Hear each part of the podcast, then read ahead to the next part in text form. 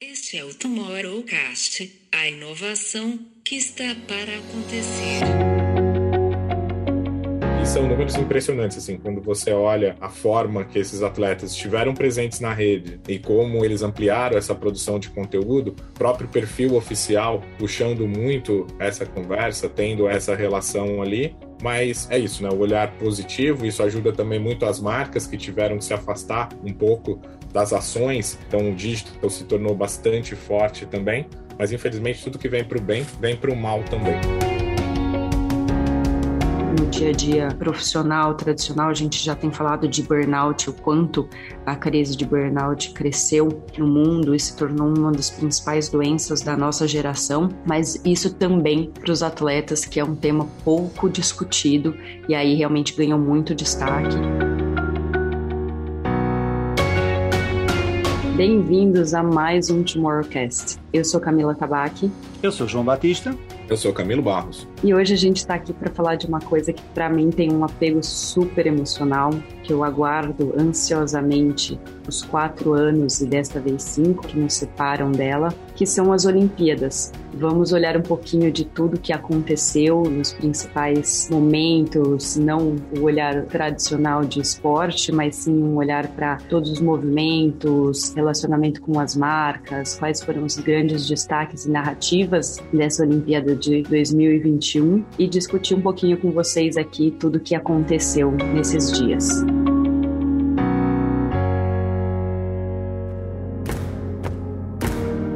E para a gente começar, acho que vamos falar de uma coisa que a gente não podia esperar diferente do Japão, que o Japão traz de diferentes. Não vamos começar por o assunto que foi pauta de todos os jornais antes das Olimpíadas, que diferentemente dos outros anos, que sempre foi a questão dos atletas, esse ano foi realmente o receio de um primeiro grande evento internacional num período pandêmico mas eu acho que vamos começar assim falando de como o Japão trouxe a discussão da reciclagem e da reutilização de materiais para produzir suas 5 mil medalhas falando dos 79 mil toneladas de lixo eletrônico que eles reciclaram para produzir as medalhas de ouro, prata e bronze. Foi realmente uma outra abordagem e trouxe aí alguns destaques para esse tema dentro das Olimpíadas. Quem não quer ir a Tóquio e ou gostava de ter ido a Tóquio, pelo menos participar e ver que o que para mim é provavelmente um dos países mais inovadores do mundo, não é? Eu adoraria ter ido e ter tido a oportunidade de ir a Tóquio em contexto, obviamente, de Olimpíadas, mas ainda estamos aqui na reta final, espero eu, desta pandemia e quem sabe Paris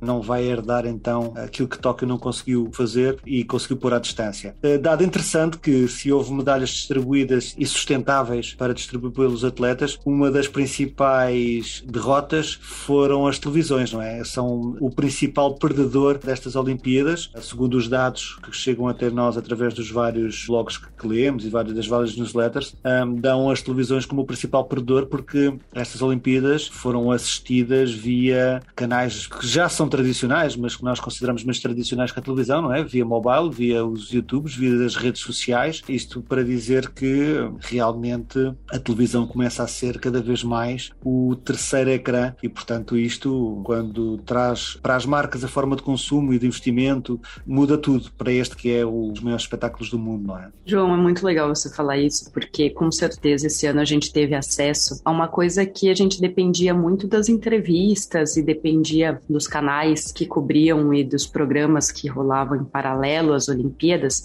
que era exatamente essa vida dos atletas, quem eram os atletas, quem são os atletas que participam das Olimpíadas, o que acontece nos bastidores, um pouquinho dessa cena. E agora a gente tem grande acesso por meio exatamente das redes sociais. Eu acho que o TikTok com certeza foi o principal veículo, se podemos chamar de veículo, né, que ganhou peso nessas Olimpíadas e que trouxe aí um outro olhar para nós nós, trouxe um olhar do dia a dia dos atletas. Não sei até que ponto bom ou ruim, chegou a ter alguns momentos ali, que a gente vai falar ainda disso, mas que o próprio Comitê Olímpico pediu para os atletas reduzirem o número de postagens, focarem um pouco mais no que estava acontecendo dentro do esporte, porque com certeza traz um desvio de atenção para a cena mas para a gente foi realmente muito interessante poder acompanhar esse dia a dia dos atletas nas redes sociais. Acho que a gente se torna muito mais dentro dos jogos, considerando que é um jogos acontecendo no Oriente e boa parte da audiência ser no Ocidente, só a questão do fuso já atrapalha bastante a questão do live, né? De assistir os jogos ali no momento que eles acontecem, porque a nossa vida parou por muito tempo com a pandemia, mas agora tem uma certa retomada ali, todos nós vivendo agendas bastante complexas, né? Eu acho que isso fez também com que as redes sociais, o que já é natural, esse crescimento recente, que se tornasse ainda mais poderoso, que a gente tinha acesso a esses momentos fora dos momentos de quadra, dos momentos de disputa, dos momentos de jogos ali. Eu acho que é interessante a gente olhar pelos números e pelo comportamento, não só dos atletas, mas também da audiência, o pelo bem e pelo mal que isso acontece nas redes sociais. A gente vê ali os atletas se tornando creators, produzindo muito conteúdo, entrando muito nessa seara de que enquanto eu não estou competindo, eu estou produzindo conteúdo, e aí, como a Camila disse, ali as dancinhas de TikTok aparecendo no pódio na hora da medalha, a nossa Raíssa aqui, a fadinha, se descontraindo, fazendo as dancinhas do TikTok, a boxeadora brasileira comemorando a vitória com uma dancinha de TikTok e tudo mas também, por outro lado, a gente vê o impacto disso na saúde mental dos atletas, de conviver com o problema das redes sociais, com esse overwhelm, né, de ter ali muita informação, de receber tudo que é positivo, mas também tudo que é negativo através das redes sociais. Eu acho que foi talvez aí, apesar de isso não ser uma novidade na vida da gente, né, da, dessa geração atual, mas acho que talvez seja os jogos ou talvez o evento com maior impacto das redes sociais sociais aí que a gente pode ver. Sem dúvida, acho que hum, essa pressão foi revelada, aliás, até pela atitude de muitos atletas.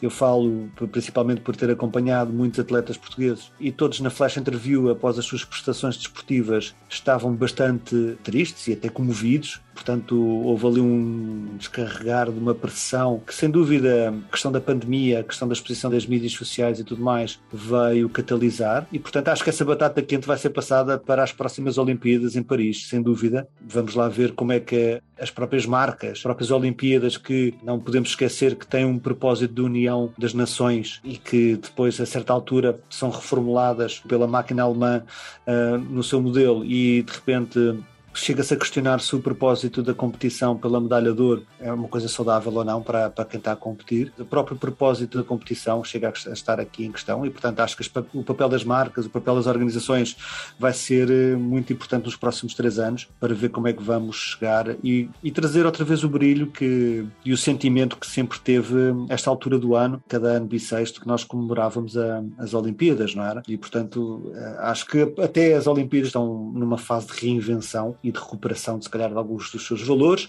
E a reinvenção essa, não é? Que nós já tínhamos falado também no episódio de, de um dos motivos por que o surf entra aqui, não é? Porque a queda de audiências, o rejuvenescimento das audiências, não é? As categorias clássicas que sempre fizeram parte das Olimpíadas têm um público específico e agora os novos esportes, o surf, o skate, BMX e, e, e todos os outros esportes mais, chamemos assim, radicais, vêm trazer esta juventude. O pior é que esta juventude não vê televisão. então voltamos a esta questão: onde é que vamos estar, como é que vamos acompanhar, o que é que queremos ver. E pronto, será o desafio. Vamos ver como é que nestes três anos um, uh, evoluímos nesse sentido, não é? A gente está falando de dancinhas do TikTok em Paris, né, nos próximos jogos, entra o breakdancing. Imagina o que vai ser as dancinhas do TikTok na pista de breakdance e as dancinhas do breakdance dentro da plataforma de TikTok, né? Acho que se a gente puder trazer alguns números em relação a isso, em relação à parte do poder dessas redes sociais, principalmente ali entre os brasileiros, tem dois números que assustam bastante, assim, quando a gente fala do potencial a, a exposição traz para essa questão dos usuários na rede. A Fadinha né, a nossa Raíssa Leal do skate, que acho que o skate tem isso, né, que o João acabou de comentar, sobre a rejuvenescer a audiência e a forma. Ela tinha 46 mil seguidores antes das disputas dela, e logo depois ela receber a medalha de prata, ela teve, o número dela saltou para 6,6 milhões de seguidores nas redes sociais, e a Rebeca Andrade, que foi nosso ouro no Brasil como ginasta, ela saltou de 256 mil seguidores para 2,3 milhões de seguidores. Então acho que aí a gente tem um ponto de análise também, que é o poder de viralização, né? Eu sigo, você segue, cada um vai puxando isso, mas também o poder de exposição. E aí a gente volta naquilo que a gente falou de negativo da TV e de tudo, aonde de fato a gente tem uma exposição massiva que as pessoas fazem com que esses atletas que por muito tempo são marginalizados e não têm ali a visibilidade, nesse momento ganhem essa visibilidade e se tornem aí muito mais acessíveis à grande massa, a todo mundo. E são números impressionantes, assim, quando você olha a forma que esses atletas estiveram presentes na rede e como eles ampliaram essa produção de conteúdo, próprio perfil oficial puxando muito essa conversa, tendo essa relação ali. Mas é isso, né? O olhar positivo, isso ajuda também muito as marcas que tiveram que se afastar um pouco das ações. Então o digital se tornou bastante forte também. Mas infelizmente tudo que vem para o bem vem para o mal também. É, eu acho que a gente tem algumas discussões ainda para trazer. Eu acho que com certeza a questão da saúde mental que a gente falou ganhou muito destaque com a Simone Biles, né, que é uma atleta americana. Para quem não participou um pouco da discussão, que durante as primeiras provas que ela participou,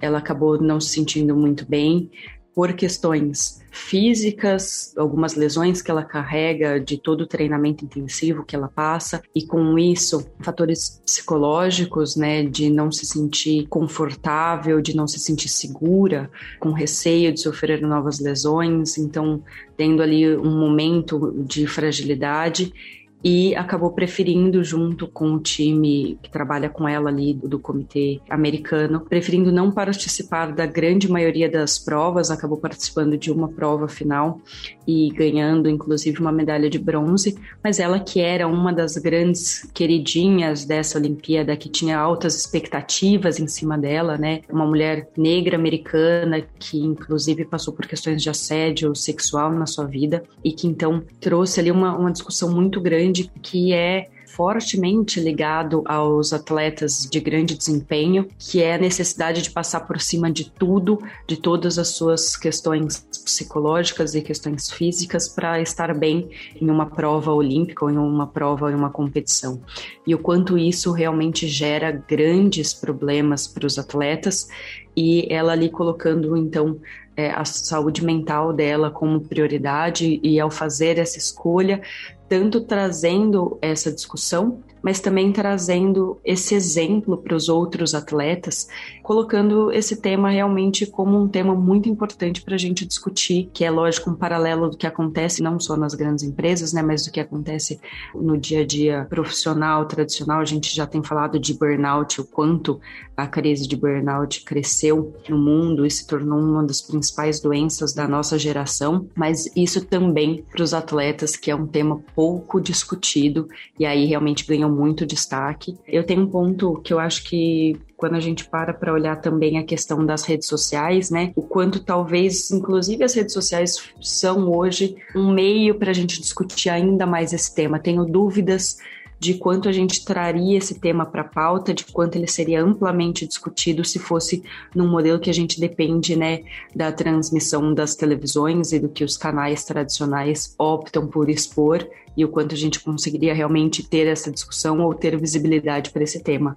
Acho que novamente aí a gente trazendo as redes sociais como o lado positivo, o lado negativo, né, o quanto ela pode realmente ser às vezes uma grande ajuda para a gente discutir esses temas importantes. Acho que tem um ponto importante aqui, né, Cá? Se a gente voltar um pouco na linha do tempo, esse episódio do assédio sexual vem logo depois das Olimpíadas do Rio. E a Simone, como foi o grande nome das Olimpíadas do Rio, ela passou a ser muito cobrada nas redes sociais pelo seu posicionamento. Essa história do ciclo olímpico, né, de preparação dos atletas, foi também um ciclo olímpico para ela de muita cobrança, né, através das redes sociais, através desse novo canal. E aí você imagina, você se preparando num ambiente que já estava modificado ali pela questão da pandemia, da questão das possibilidades de treinamento, de seguir ali sob temperatura e pressão normal e você ainda ter como referência do esporte, como atleta referente e um ator principal dessa história, as pessoas te cobrando o seu posicionamento, a sua liderança nessa conversa e tudo. E acho que o mais assustador dessa história, como bem a Camila disse, dá para fazer um paralelo sobre o que a gente está vivendo hoje no excesso, né, de trabalhos de calls e tudo. Isso se refletir no corpo, né? Ela foi nitidamente ali, né, no primeiro salto que ela deu nas Olimpíadas de Tóquio, ela sentiu no corpo a pressão de tudo isso acontecendo. Ela teve ali um problema chamado twists, que é quando você perde a referência do corpo corpo, né? A referência mesmo à sensação de onde você está no espaço ali quando ela foi dar um giro e preferiu se poupar, até por questões de saúde mesmo, né? De como pode ter isso como referência. Entra um ponto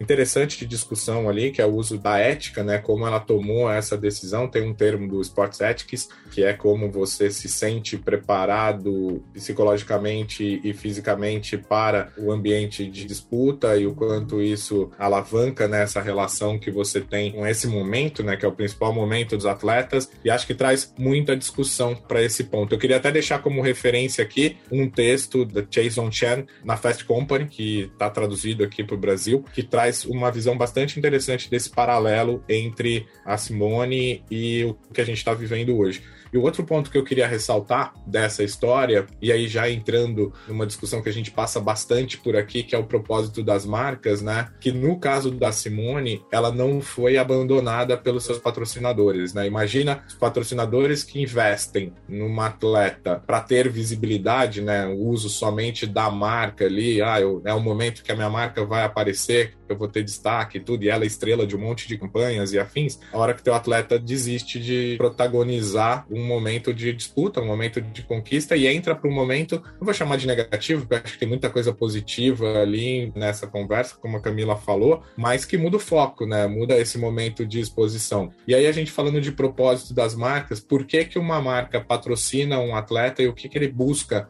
nessa relação com um atleta, né? E aí, a hora que a gente vê, nenhuma das marcas patrocinadores da Simone Biles abandonou ela nesse momento, pelo contrário, fizeram ações nas redes sociais e apoiando a decisão dela, apoiando esse momento, desejando força, desejando recuperação. E é um ponto que a gente passa bastante aqui. Eu me lembro do João falar em alguns episódios aí atrás sobre quando eu patrocino uma determinada modalidade, um determinado atleta ou um determinado time eu levo junto o comportamento dessas pessoas, o que acontece naquele universo. É exatamente disso que a gente está olhando aqui, né? Esse apoio das marcas que patrocinam a Simone ter sido mantido. Sem dúvida, se temos que dar nome a estas Olimpíadas, eu acho que é as Olimpíadas das lições. Houve várias lições que nós podemos retirar e algumas das mais importantes são, sem dúvidas, essas da prestação humana, até onde é que é o limite humano e a vitória acima de tudo. E há outro caso também que eu achei muito interessante e que vão marcar estas Olimpíadas, que é a partilha da medalha de ouro pelos atletas de salto em altura, não é?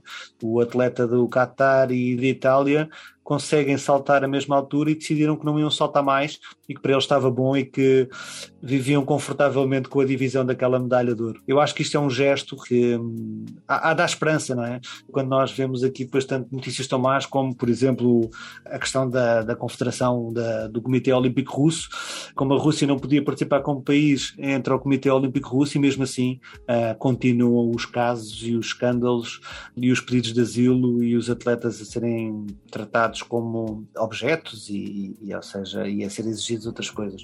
Eu acho que há várias lições, como eu acredito muito que hum, foram tempos para refletir. Estas, estas, mais uma vez, estas Olimpíadas, mesmo assim, tiveram por não acontecer. Em Tóquio vinham informações que a população japonesa não queria que as Olimpíadas acontecessem, mas à medida que foram acontecendo, foram abraçando e entrando no espírito e pronto, e acabaram por acontecer. Acho que Paris vai ter uma herança pesada, vai tentar rejuvenescer uh, o espírito olímpico, chamemos assim, e portanto tentar recuperar através de toda uma inovação digital e todo um comportamento até de mídia, tentar de alguma forma absorver estes comportamentos que são naturais, não é? Os atletas são seres humanos como nós e, portanto, têm as mesmas necessidades e querem de, de alguma forma comportar-se com pessoas eh, exatamente normais. E é a sua exposição e será que, sem dúvida, a forma como nós acompanhamos o seu dia a dia. Lembrando que Paris tem um ano, um ano a menos, né, João? Para se preparar para esse momento, por conta da pandemia, ela vai ter um ano a menos para esse ciclo, né? Até nisso, até nisso. Acho que muitos dos atletas, principalmente aqueles que não conseguiram atingir os seus objetivos, vão olhar para estas Olimpíadas de Tóquio como um treino uh, e vão tentar entender o que é correu mal para estarem no seu melhor em Paris. Esperamos nós, uh, livres de essas pandemias que têm contaminado os nossos comportamentos e que nos têm, não nos têm permitido ter a liberdade de aplaudir ao vivo estas, estas pessoas, mas será aqui ao pé de nós, eh, aqui deste lado em, Portugal, não muito longe, num país que nos é querido a todos os portugueses. Portanto, vamos ver, espero estar por cá para conseguir acompanhar fisicamente as Olimpíadas em Paris. Olimpíadas de Paris que promete cobertura especial de Camila e seus croissants, né, João? A gente vai ter Camila presencialmente comendo croissants, como ela faz aqui semanalmente com a gente no Tomorrowcast. Garantindo uma, uma lista de melhores croissants de Paris, quem sabe? Exatamente, podemos candidatar isto a uma modalidade olímpica. É, medalha de ouro, prata e bronze para os croissants de Paris. Bom, pegando aqui nesse gancho que a gente falou sobre propósito das marcas, né, e resgatando um problema que veio lá em 2019, né, pré-pandemia, falando também de marcas, propósitos e posicionamento, e que nesses jogos aqui volta essa conversa, que é o tema da disputa da Alison Felix com a Nike. A Nike, em 2019, diminuiu o contrato da Alison Felix em 70% dos seus rendimentos porque ela se tornou mãe. E isso expôs ali uma questão né, também de machismo, de apontar que quem decide os contratos na Nike são homens, e teve esse corte. A Alison, na época, liderou um movimento de atletas mães, foi muito contra a esse ponto, né, o que não poderia deixar de ser, né? Acho que todo mundo seria contra esse ponto. Ela vai para a justiça, disputa, não aceita essa redução de valores, vai para a disputa judicial com a Nike para manter seus rendimentos. Ela vence a disputa com a Nike e, na época, até como um exemplo, ela troca de patrocinador, né? Ela troca a Nike pela atleta ela segue mãe, coloca a filha como a sua referência no esporte, né? A gente busca ter ali as referências a quem a gente dedica esses momentos e tudo. A filha passa a ser também um protagonista dessa história e nos Jogos Olímpicos agora de Tóquio ela se torna a maior atleta olímpica feminina em número de medalhas, em conquistar medalhas, né? E aí expõe, se a gente olhar, para que a gente fala aqui tanto de propósito, de quanto não é só a presença da marca, não é só essa relação da exposição ou disso ou daquilo, mas de quanto a marca acredita de fato naquela pessoa que ela investe, né? Lembrando que por trás de tudo isso tem pessoa, tem causas, e acho que é uma lição bastante importante para as marcas, que é esse olhar. Se a mulher entra num período de maternidade onde ela diminui a exposição dela, talvez alguém pensou que seria natural diminuir o investimento que se faz nessa pessoa em troca da diminuição da exposição. Mas, obviamente, a conversa é muito além do que isso. Felizmente, a Alison Félix teve a coragem de expor esse problema e hoje ele já não existe mais é curioso estás a falar nisso, porque existe ainda uma, uma, filosofia de olhar para as pessoas, para os atletas, para os influenciadores agora como mídia, não é? Portanto, nós ainda há bocado falámos de números de seguidores, não é? Estamos a olhar para a exposição que essa pessoa tem. E, portanto, nesse caso, o outdoor já não estava à mostra e eles resolveram cortar o valor porque a marca não estava a ter exposição. E isto, as pessoas não são mídia e os eventos não são mídia.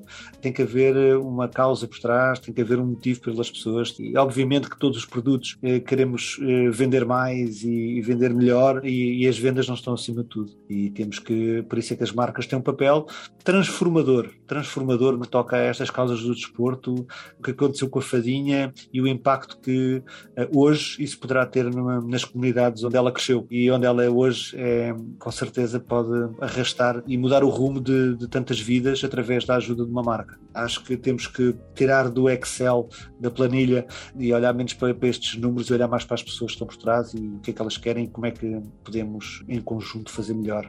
Com certeza, João. E acho que tem um outro ponto que, para a gente, bem delicado, que é a questão do apoio que os atletas recebem do próprio governo, né?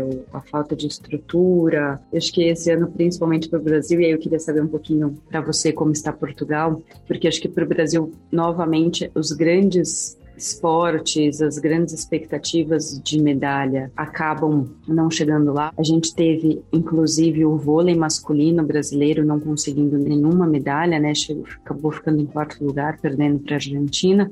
Em compensação, a gente tem aí, por exemplo, uma medalha de ouro no boxe, uma medalha de ouro na canoagem, medalha de ouro com a Rebeca, que foi a primeira vez que a gente teve no salto sobre o cavalo, a maratona aquática, né, que a gente nem esperava, surpreendendo aí imensamente. Eu acho que o lado bom é que esses atletas ganham visibilidade e com isso e com o potencial às vezes das redes sociais de trazer ainda mais olhar para esses atletas, ganhar o patrocínio, conseguir melhores condições aí de treino para a próxima Olimpíada, mas aqui nos traz uma grande reflexão que são as condições que muitas vezes os atletas acabam tendo que treinar, alguns deles inclusive em terrenos baldios, né, para conseguir chegar em uma Olimpíada. Ganhou destaque com certeza também informação falando sobre quantidade de atletas que não têm patrocínio, quantidade de atletas, inclusive, que esta não é nem a primeira profissão deles, que eles acabam tendo outras profissões, inclusive motorista de aplicativo,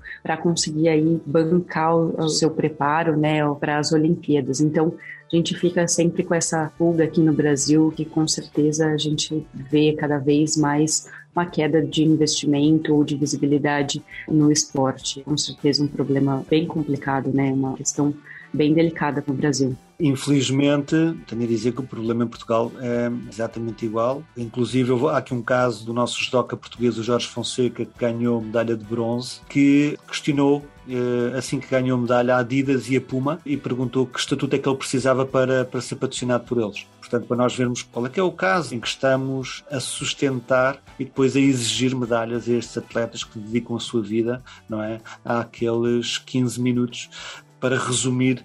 É engraçado porque a conversa é mais profunda do que isso e toca e é mais transversal. Eu não acredito que ao dar uma hora de educação física na escola às crianças estamos a construir atletas e crianças saudáveis. Portanto, vai lá atrás. Se nós olharmos para a forma como os Estados Unidos abordam a questão do exercício e a questão do desporto nas escolas, tem tanta prioridade como uma disciplina qualquer. E portanto acho que é mais por aí, e já para não falar de países ricos e países pobres e investimento, que acho que a conversa não é mesmo essa, tem a ver na, na agenda do dia a dia. Nós não, não podemos depois de X em X anos, quando há Jogos Olímpicos, dizer ah, é para aí que a gente se calhar pode, aqui pode ganhar qualquer coisa. E depois realmente somos desiludidos e temos atletas que, uh, excelentes atletas, nos melhores do mundo. Acho que já é uma vitória chegarem lá, chegarem a esta competição. É, portanto, uh, acho que até aqui as, as, as, próprias marcas podem ter um papel muito relevante em, em, puxar para o dia a dia o, quanto o desporto tem que estar presente e quanto é que isso tem, tem que mudar. Nós já, já não estamos na revolução industrial, já não temos que ensinar as nossas crianças a serem mecânicas. Eles têm que é, é, criar social skills, human skills para, para serem melhores no futuro, não é? Exatamente, João. E esse ponto das marcas, ele rende muito porque qualquer gestor de marca se encontra hoje num desafio gigante, né, dessa conversa. A gente vê ali os patrocinadores oficiais dos jogos não sabendo muito o que fazer, né, tentando se relacionar com a posição da população, né, a própria Toyota, empresa japonesa e tudo, rendeu ali aos apelos da população japonesa de que desaprovava os jogos lá no início e decidiu não ter exposição como patrocinador oficial dos jogos, não ter exposição não participar não ter filme, não ter nada ali durante o período, mas de qualquer forma mantendo o seu investimento e tudo. Por outro lado, a gente vê empresas que têm uma hegemonia no esporte, né, como Nike, como Adidas, e no caso aqui do Brasil, trazendo o protagonismo para uma empresa chinesa de esportes, a PIC, que veste o time olímpico brasileiro. E aí, a hora que você vai descobrir quem é a PIC, você descobre que é uma das maiores empresas chinesas de material esportivo, altamente tecnológica. Lançou agora em maio um tênis feito com impressão 3D. Todas as roupas ali têm uma capacidade térmica tanto para calor quanto para frio na mesma roupa. Então, um investimento muito grande da tecnologia. E aí, para a gente fechar aqui essa nossa jornada olímpica não esportiva, né, olhando como marcas, como tecnologia, sustentabilidade, o ser humano, tudo isso impacta no ambiente dos negócios e nesse olhar de futuro que a gente traz. Queria trazer para o João para Camila dois ou três pontos ali sobre a tecnologia que chamou a atenção durante os jogos, né? A gente viu uma presença massiva de robôs, talvez não pela televisão, mas os robôs estavam muito presentes, dos mascotes até o auxílio ali da torcida, né? Os robôs torcendo para dar incentivo aos atletas. Quando a gente vai para a seara ali de novo das redes sociais, novos aplicativos, novas formas de utilização das redes. Quando a gente vai para as transmissões, tecnologia de novo ali impactando captando nas melhores cenas, utilização de inteligência artificial, enfim. Camila, traga aí para os nossos ouvintes os destaques de tecnologia e design que a gente pode trazer pelos jogos. Bom, eu acho que meus destaques vão ficar de algumas coisas que a gente já comentou. Primeiro que foi a cama feita de papelão, né, nos dormitórios dos atletas. Segundo que realmente a medalha ali feita de materiais reciclados, né, esse reaproveitamento, com certeza para mim foram os, os grandes destaques. Qual que é o número, Camila, de material que foi utilizado? Foram 79 mil toneladas de produtos eletrônicos que foram reciclados para a gente conseguir produzir as 5 mil medalhas de ouro, prata e bronze das Olimpíadas. É, acho que é um impacto também quando a gente fala de sustentabilidade, né? João, para a gente fechar aqui, teu destaque. Uh, sem dúvida, a questão dos carros autónomos na mobilidade, ou seja, os, os atletas tinham acessíveis ônibus autónomos sem condutor para os transportar. Com certeza adoraria ter experimentado uh, viajar uh, com este modelo e, portanto, é, uma, é aqui um funil para o futuro do que, do, do que está para vir e já está a ser utilizado. E também acho que gostaria só de mencionar que houve um, paralelamente às Olimpíadas, houve um concurso de inovação promovido pela Panasonic, se não estou em erro, para apresentarem algumas ideias, nomeadamente em, em que o, a robótica ajudaria socialmente e aproximaria socialmente hum, as pessoas e, portanto, se visitarem a página da, dos Jogos Olímpicos, está, tem lá alguns casos que foram ao concurso, que, que passam pela realidade aumentada, robótica, obviamente, mas então tem lá alguns casos que podem consultar. Uh, bem, Camilo, eu já estou de mala feita para Paris. Sei que é daqui a três anos, mas estou um bocado ansioso e, portanto, já estou preparado para as novas Olimpíadas. Portanto, podem encerrar estas por mim. Mas, no entanto, uh, sei que vamos ter aí também. Uh, novidades aqui no Tomorrowcast. Quer dar algum spoiler que é que, da nova série que vamos ter aí de episódios? Estamos ansiosíssimos aí pela nossa, infelizmente, adoro a palavra jornada, mas por essa jornada que a gente inicia rumo ao Web Summit. A gente comentou um pouquinho lá atrás com vocês que a gente iria ter uma série de episódios agora com um grande parceiro nosso, que é a Vidmob. Vamos discutir nessa série a relação entre tecnologia e criatividade. Vamos fazer uma jornada aí saindo de Cannes, que é um festival que discute muito mais o aspecto de criatividade, embora a gente tenha visto esse ano uma discussão muito em volta do, do que está em volta da criatividade, mais do que a criatividade em, si, mas em rumo ao Web Summit, que é um festival que tem a tecnologia como a sua transversal. Discute sim criatividade, discute impacto, é, relações, discute política, economia, sempre tendo a tecnologia como pano de fundo. Estamos ansiosos, vai ser o primeiro grande festival de criatividade e inovação que vai acontecer presencialmente. Acontece em Portugal no início de novembro e estaremos com presença garantida, inclusive com missão, como a gente sempre faz, de a gente leva um grupo de pessoas que estão afim aí de não só participar do evento, mas participar de um modo muito mais imersivo, com interação, com discussões, com uma vivência compartilhada dessa experiência. E aí, para a gente celebrar tudo isso e para a gente já trazer essa discussão que é tão relevante para o nosso momento, teremos a parceria da Vidmob em sete episódios especiais que vão discutir exatamente tecnologia e criatividade nesse nosso rumo aí ao Web Summit. Muito obrigado por estarem conosco em mais um episódio do Tomorrowcast. Com certeza, mais um episódio queridinho para mim acho que queridinho para o João e para o Camilo também. Estamos ansiosos para os próximos e esperamos vocês. Até já, um abraço.